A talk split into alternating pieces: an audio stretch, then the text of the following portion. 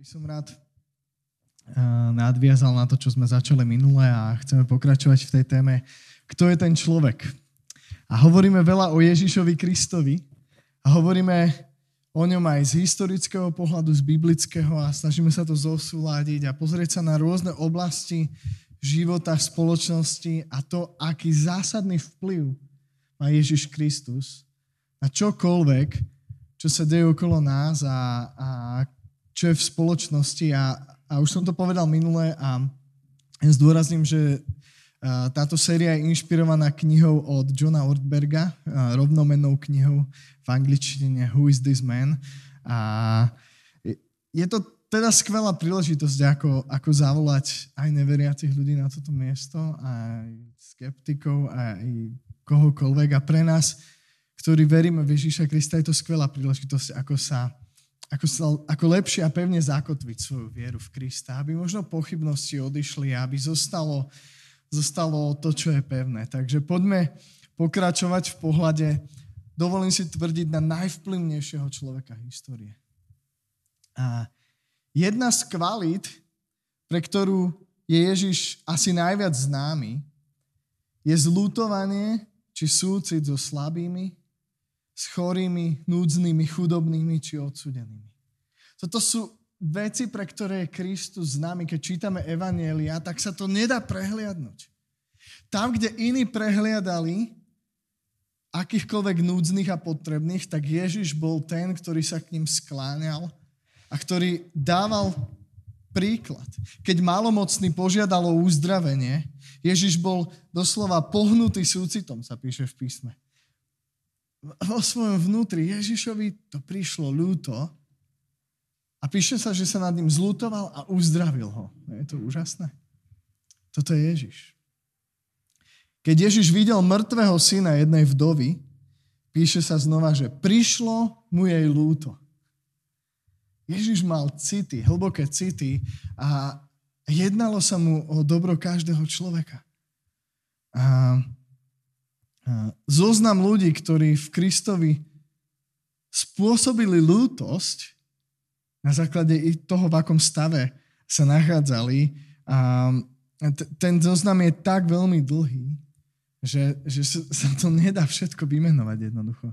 Ježiš Kristus bol dokonalý prototyp toho, ako zľutovanie a súcit má vyzerať v našich životoch. A revolúcia ľudskosti doslova, zľutovanie a súcitu prišla na, na svet spolu s Ježišom Kristom. Niečo také ako zľutovanie a súcit v tom svete takmer neexistovalo. A trošku historického kontextu, dobre? História. Máte radi históriu? Ja mám veľmi a verím, že nás to obohatí. Jeden sociológ, ktorý sa volá Rodný Stark, tvrdí, že jeden z primárnych dôvodov pre rozmach Ježišovho hnutia, kresťanstva, hej, ak to nazveme hnutím, bol spôsob, akým sa jeho následovníci stávali k chorým a núdnym ľuďom. Toto urobilo obrovský rozdiel. To je jeden z primárnych dôvodov, prečo, prečo sa kresťanstvo tak rýchlo rozšírilo, prečo evanjelium o Ježišovi Kristovi zaznamenalo tak prudký rozmach, je to, že následovníci Ježiša Krista vlastne zobrali jeho slova vážne. Super, nie? Urobilo to obrovský rozdiel to, ako sa stávali k chudobným, chorým, núdznym ľuďom. Ježiš sa narodil do veľmi zvláštnej doby, chcem povedať. A bol doslova akoby medzi dvoma mlynskými kameňmi. Na jednej strane Rímska ríša a jej vplyv, na druhej strane sa Ježiš narodil ako Žid v Izraeli a tá židovská kultúra, židovský vplyv, mnohokrát pokrivený židovský vplyv, my vidíme, že že to, ako Boh ustanovil zákon cez Mojžiša a všetky tie nariadenia a kým sa dostalo to všetko ku Kristovi do tej doby, tak to bolo veľmi pokrivené. A obzvlášť vedúcimi a lídrami židovského židovstva to bolo veľmi pokrivené a odchýlilo sa to od Božieho štandardu výrazným spôsobom. Takže medzi takýmito dvoma kultúrami prichádza Ježiš Kristus na tento svet a začína svoju misiu. A tá pokrivená židovská kultúra teda, hej, Židia, prevažne teda ich lídri, farizeji a zákonníci, sa často dostali pod Ježišovu priamu konfrontáciu. Ak čítate Bibliu, tak je to neprehliadnutelné. Hej? Ak na niekoho Ježiš mieril prstom, proti niekomu išiel, tak to boli práve farizeji a zákonníci, lídri spoločnosti. A, a bol to aj kvôli ich postoju k núdznym, ku chorým, ku slabým. Farizeji a zákonníci sa často povyšovali, vyberali si len istú privilegovanú skupinu ľudí, ktorých pozývali do svojho domu, ktorým sa venovali, ktorým, ktorým dávali špeciálne miesta pri svojom stole. A Ježiš neraz konfrontuje toto správanie veľmi radikálnym spôsobom a vystavil ľudí, ktorí ho pozvali do domu, do častokrát veľmi nepríjemnej situácie ich dostal. Hej. Predstavte si, že pozvete Ježiša Krista do vášho domu na večeru a on začne konfrontovať ľudí a vy ste ako hostiteľ. A toto robil Ježiš a nie so zlým úmyslom, ale s tým, že chcel napraviť to, čo bolo pokrivené a dať dôraz na to, čo je Božie srdce v skutočnosti. Ježiš v jednom známom príbehu o milosrdnom Samaritánovi doslova zaklincoval túto ich kultúru a ja si dovolím len prečítať tento príbeh. Nebudem sa mu venovať hlbšie, pretože je samovysvetľujúci častokrát. Dobre? Takže Lukáš desiata kapitola sa píše, tu vystúpil jeden znalec zákona a skúšal ho. Učiteľ, čo mám robiť, aby som sa stal dedičom večného života? Ježiš sa ho opýtal, a čo je napísané v zákone? Ako tam čítaš? On odpovedal, milovať budeš Pána svojho Boha z celého svojho srdca, celou svojou dušou, celou svojou silou a celou svojou mysľou. A svojho blížneho ako seba samého. Inak celkom dosť toho je, nie? Nepríde mi to moc jednoduché. Ježiš mu povedal, správne si odpovedal, toto rob a budeš žiť. Ale on, tuto to začína, aby sa, aby sa ospravedlnil, ďalej sa pýtal Ježiša. A kto je môj blížny? Tuto to narážam na tú kultúru. A kto je môj blížny vlastne? A na to Ježiš začal rozprávať. Tuto, keď Ježiš začne rozprávať, tak to už je vážne. Hej. Istý človek zostupoval z Jeruzalema do Jericha a dostal sa do rúk zbojníkov. Tí ho ozbíjali, doráňali, nechali ho polomrtvého a odišli. A náhodou šiel touto cestou kňaz, ktorý ho síce videl, no obišiel ho. Takisto aj Levita, keď prišiel na to miesto a uvidel ho, obišiel ho. No prišiel k nemu aj istý pocestný Samaritán. Keď ho uvidel, prišlo mu ho ľúto. Pristúpil k nemu, nalial mu na rany olej a víno a obviazal mu ich. Potom ho vyložil na svoje dobytča, zaviezol do hostinca a postaral sa o neho. Na druhý deň vybral dva denáre, dal ich hostinskému a povedal, staraj sa o ňo.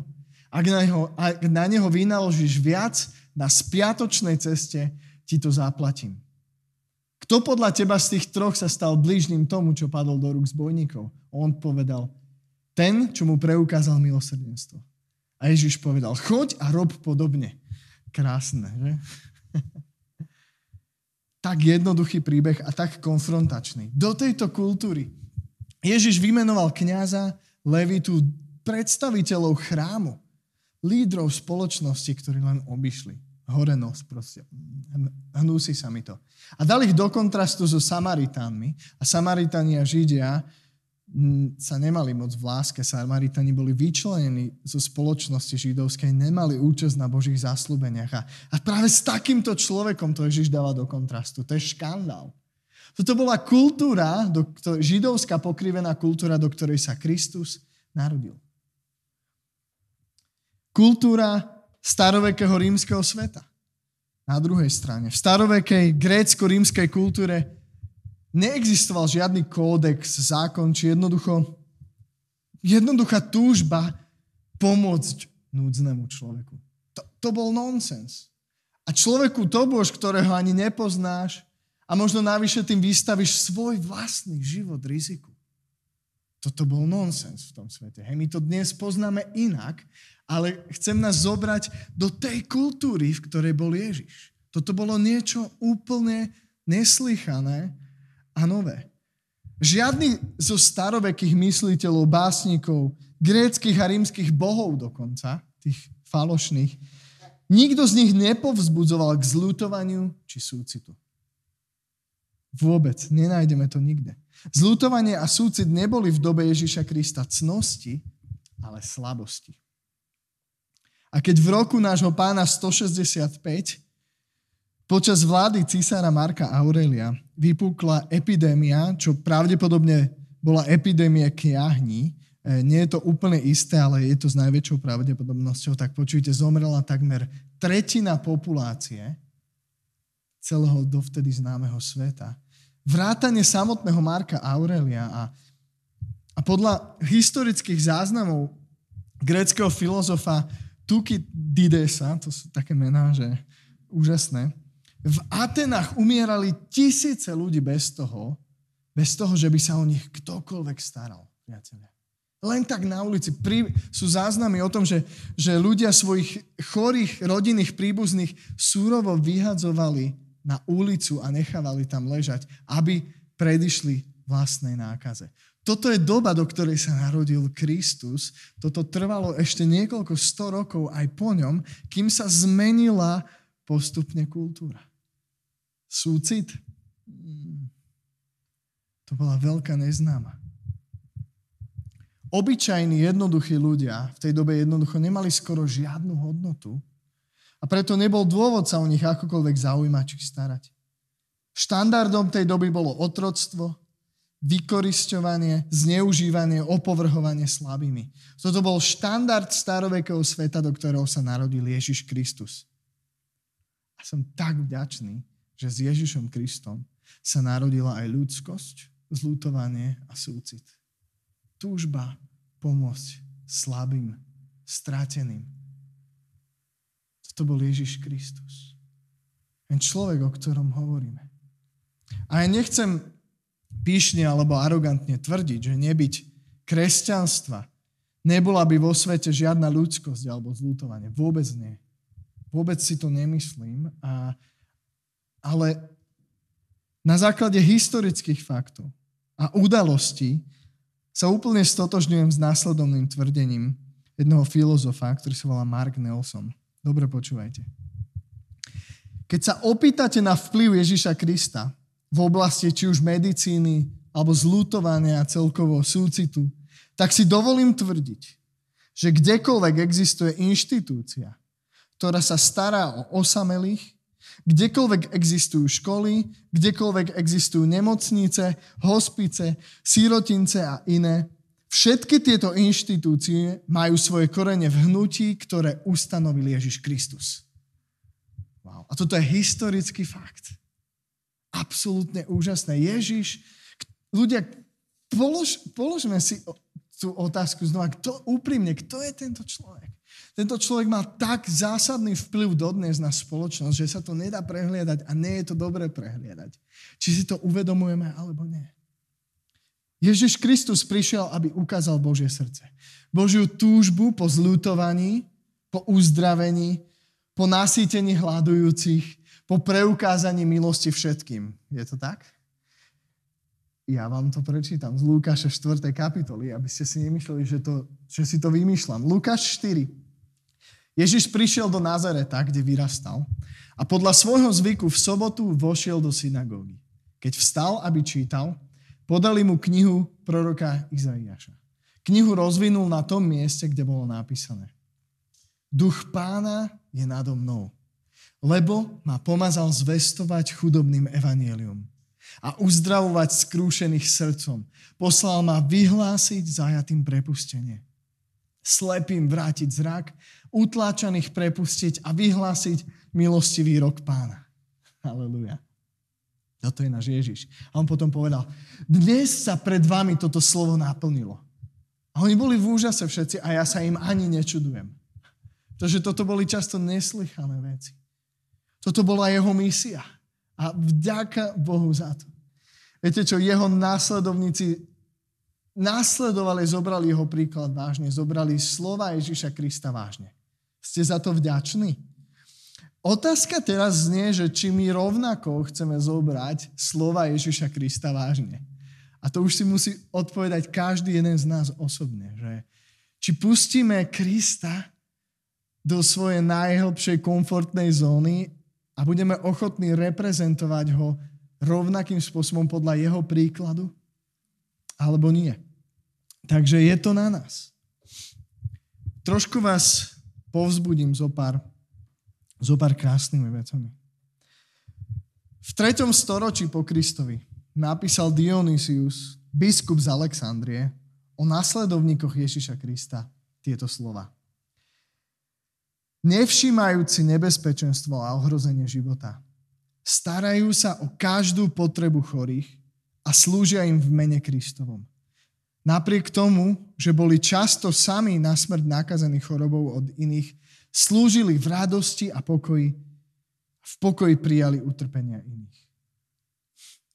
To je aké, aké svedectvo, že? To je aká značka. Keď toto o vás niekto napíše. To bolo v treťom storočí. To bolo, vtedy sa začalo veľa vecí lámať. Pamätali totiž na slova ich učiteľa, Ježiša Krista, ktorý hovoril následovne.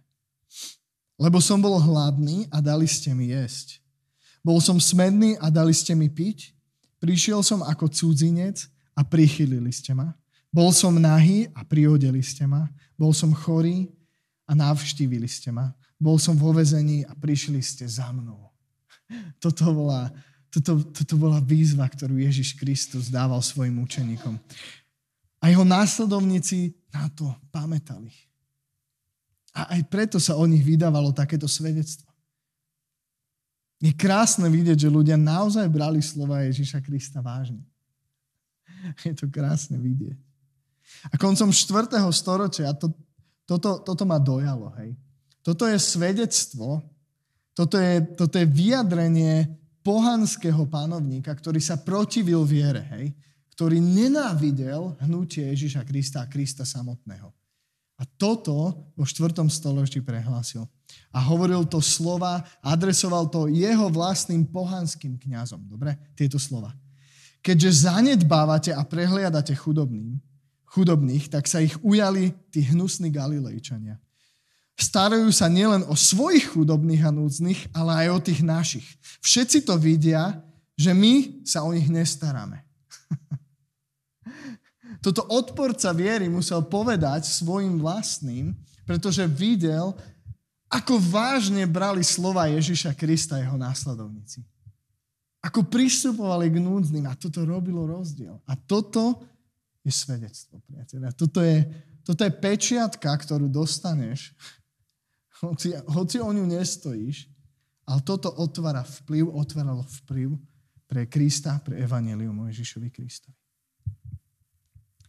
Malomocenstvo, alebo lepra, znamenalo v tej dobe nutnú izoláciu od ľudí, od akéhokoľvek spoločenstva, pretože vysoko nákazlivá nemoc.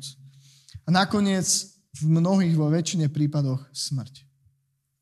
A jeden z otcov cirkvi, a menom Bazil, dostal myšlienku vybudovať miesto práve pre takýchto ľudí, hej? Ktorí často ani nemajú peniaze, nemajú prostriedky preto, aby sa mohli o seba postarať, aby nejakým spôsobom aspoň dostali možno trošku nádeje preto, aby im bolo lepšie. Tak on dostal nápad, že spravme miesto, my vyzbierame peniaze. A to... To, to dnes je celkom normálna vec, že hej, zbierame peniaze, robíme fundraising na rôzne projekty, ale v tej dobe ľudia, to bolo neslychané. A on dostal taký nápad. Myšlienka bola, že vyzbierajú peniaze na starostlivosť o týchto ľudí a hlavná hnácia sila za touto myšlienkou bola následovná. Toto je, toto je úžasný výkrik srdca. Aj malomocní boli stvorení na obraz Boží rovnako ako my ostatní. Wow. Postarajme sa preto o Krista v týchto ľuďoch.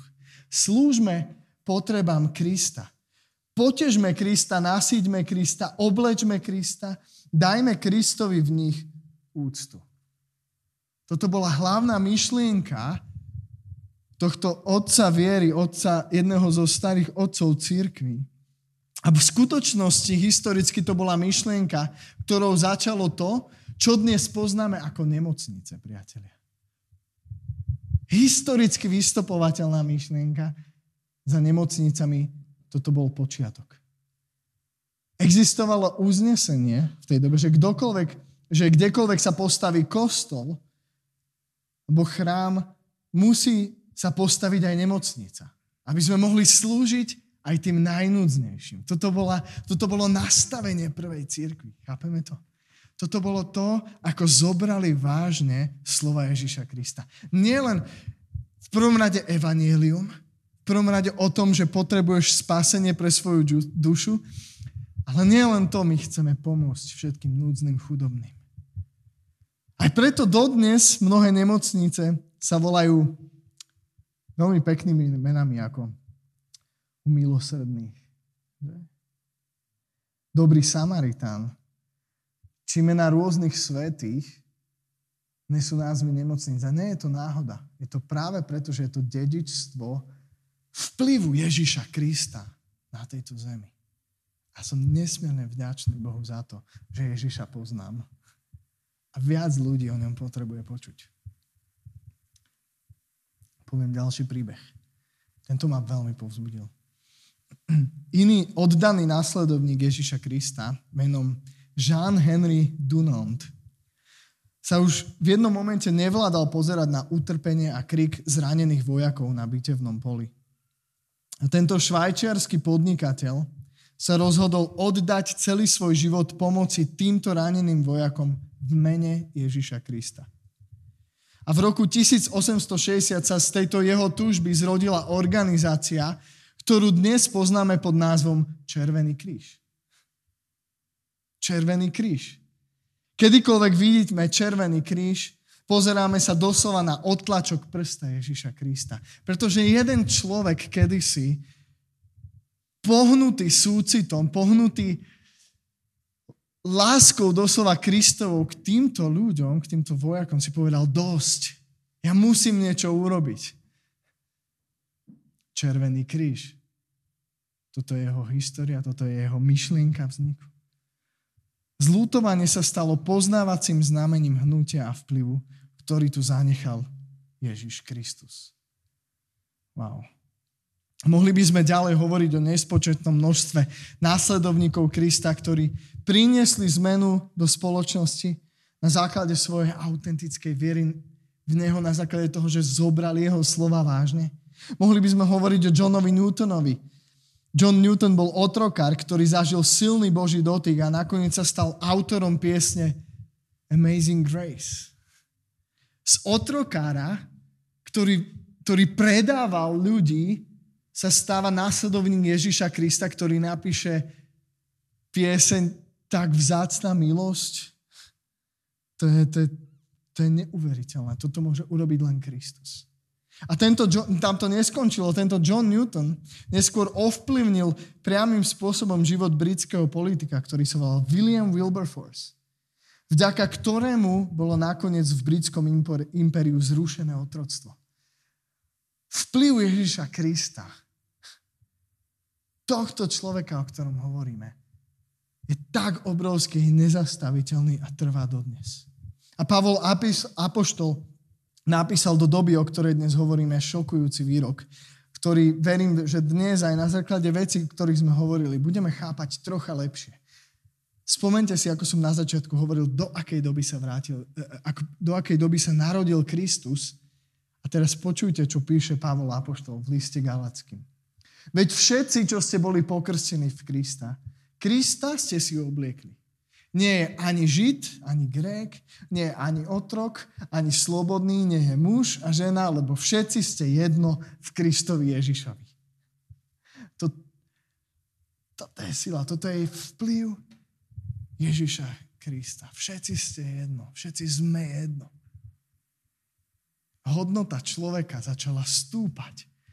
Hodnota človeka sa začala pomeriavať na základe toho, ako Boh sa pozerá na nás. Nie ako my častokrát ignorujeme potreby jedných druhých a sme ľahostajní a nechce sa nám a jedno s druhým. Ja vás dnes na záver, nás všetkých chcem vyzna- vyzvať k tomu, aby sme dali priestor vo svojom živote vplyvu Ježiša Krista. Viac, viac. Nech to na nás vidno. Ja si veľmi prajem, aby cirkev, aj cirkev tu v Pezinku, začala dostávať pečiatky, aké dostávala možno prvá cirkev. Že vidíte, čo robia oni. A toto bola cesta pre evanjelium, pretože evanjelium sa často nedostane. Cestu pre evanjelium nerobia len slova, ale naozaj skutky. Skutky milosrdenstva, skutky, ktoré sú pohnuté našim autentickým súcitom ku všetkým ľuďom. Aj k tým, ktorí sú núdzni, slabí, chorí. K tomuto nás pozývam. Ježiš Kristus zmenil život mne, to vyznávam. A nie len, že akože zmenil a všetko je hotovo, ale mení môj život konštantne. Tak, ako čítam jeho slovo, tak ako teraz možno počúvate moje slova a už sa modlíte, aby som skončil a ja už končím. Kristus zmení naše životy. Chce, aby sme sa stále viac a viac na neho podobali. Tak nás pozývam v tom, k tomu, robme to. Buďme odvážni. Nemáme niekedy ani vôbec predstavu o tom, ako jednoduchá myšlienka na pomoc niekomu môže priniesť niečo obrovské. Niečo, niečo čo je vplyvné, niečo, čas, čo mnohí spoznajú Krista nakoniec. Buďme v tom odvážni. Pozývam nás poznávať najvplyvnejšieho človeka histórie, Ježiša Krista, ktorý urobil všetko pre nás. Urobil všetko preto, aby každý z nás, každému z nás otvoril priamu cestu milujúcemu Bohu. Znova chcem prečítať ten istý verš, čo minule, najznámejší, verím. Ak nie je najznámejší z Biblie, tak ho urobíme najznámejším. Ján tretia kapitola, verše šestnásť a sedemnásť. Veď Boh tak miloval svet, že dal svojho jednorodeného syna, aby nik, kto verí v neho, nezahynul, ale mal večný život. Lebo Boh neposlal syna na svet, aby svet odsúdil, ale aby ho spasil. Amen. To je, to je evanjelium, v tomto je všetko. Láska. Láska k človeku, ku každému človeku. V tomuto nás pozývam ako cirkev. Chcete to prijať? Je to teraz na každom z nás, pretože tu niekde môže moja práca skončiť. A ďalej chcem, aby sme sa modlili, nech Duch Svätý to zoberie ďalej, dobre? Poďme sa postaviť, trošku sa rozhybeme a, a poďme to uzavrieť modlitbou. A chcem vás pozbudiť, modlite sa aj svojimi vlastnými slovami. Ak viete, že potrebujete niečo vyznať Pánovi a, a čokoľvek vám Duch Svätý hovorí, tak povedzte mu to jednoducho svojimi slovami, bez, bez akékoľvek oficiality. Tak ako k svojmu Otcovi. Hovor k nemu: Otco môj, Páne, drahý Otco nebeský, ja ti ďakujem za, za tvoje srdce. Za to, že ty nás meníš. Konštantne na nás pracuje, že, že, že stále máš svoju milosť ku nám. Ja ti ďakujem, Pane, že, že môžem vyznať, že len z tvojej milosti tu sme. A prosím ťa, aby si nám dal schopnosť tvoju milosť niesť ďalej, Pane. Premieňaj moje srdce. Ja vyznávam, Pane, to, že mnohokrát aj ja som ten, ktorý, ktorý rád obídem človeka, aj keď cítim, že možno ma voláš k nemu. Odpusť mi, Pane, že častokrát som taký arogantný a častokrát hľadím len na seba, na svoje dobro, Pane. Pozývam ťa, Duchu Svätý, aby si premienil moje srdce viac, aby, aby si sa ma dotkol, aby si zlomil viac moje srdce. Ďakujem ti, že si neskutočne trpezlivý so mnou, Pane.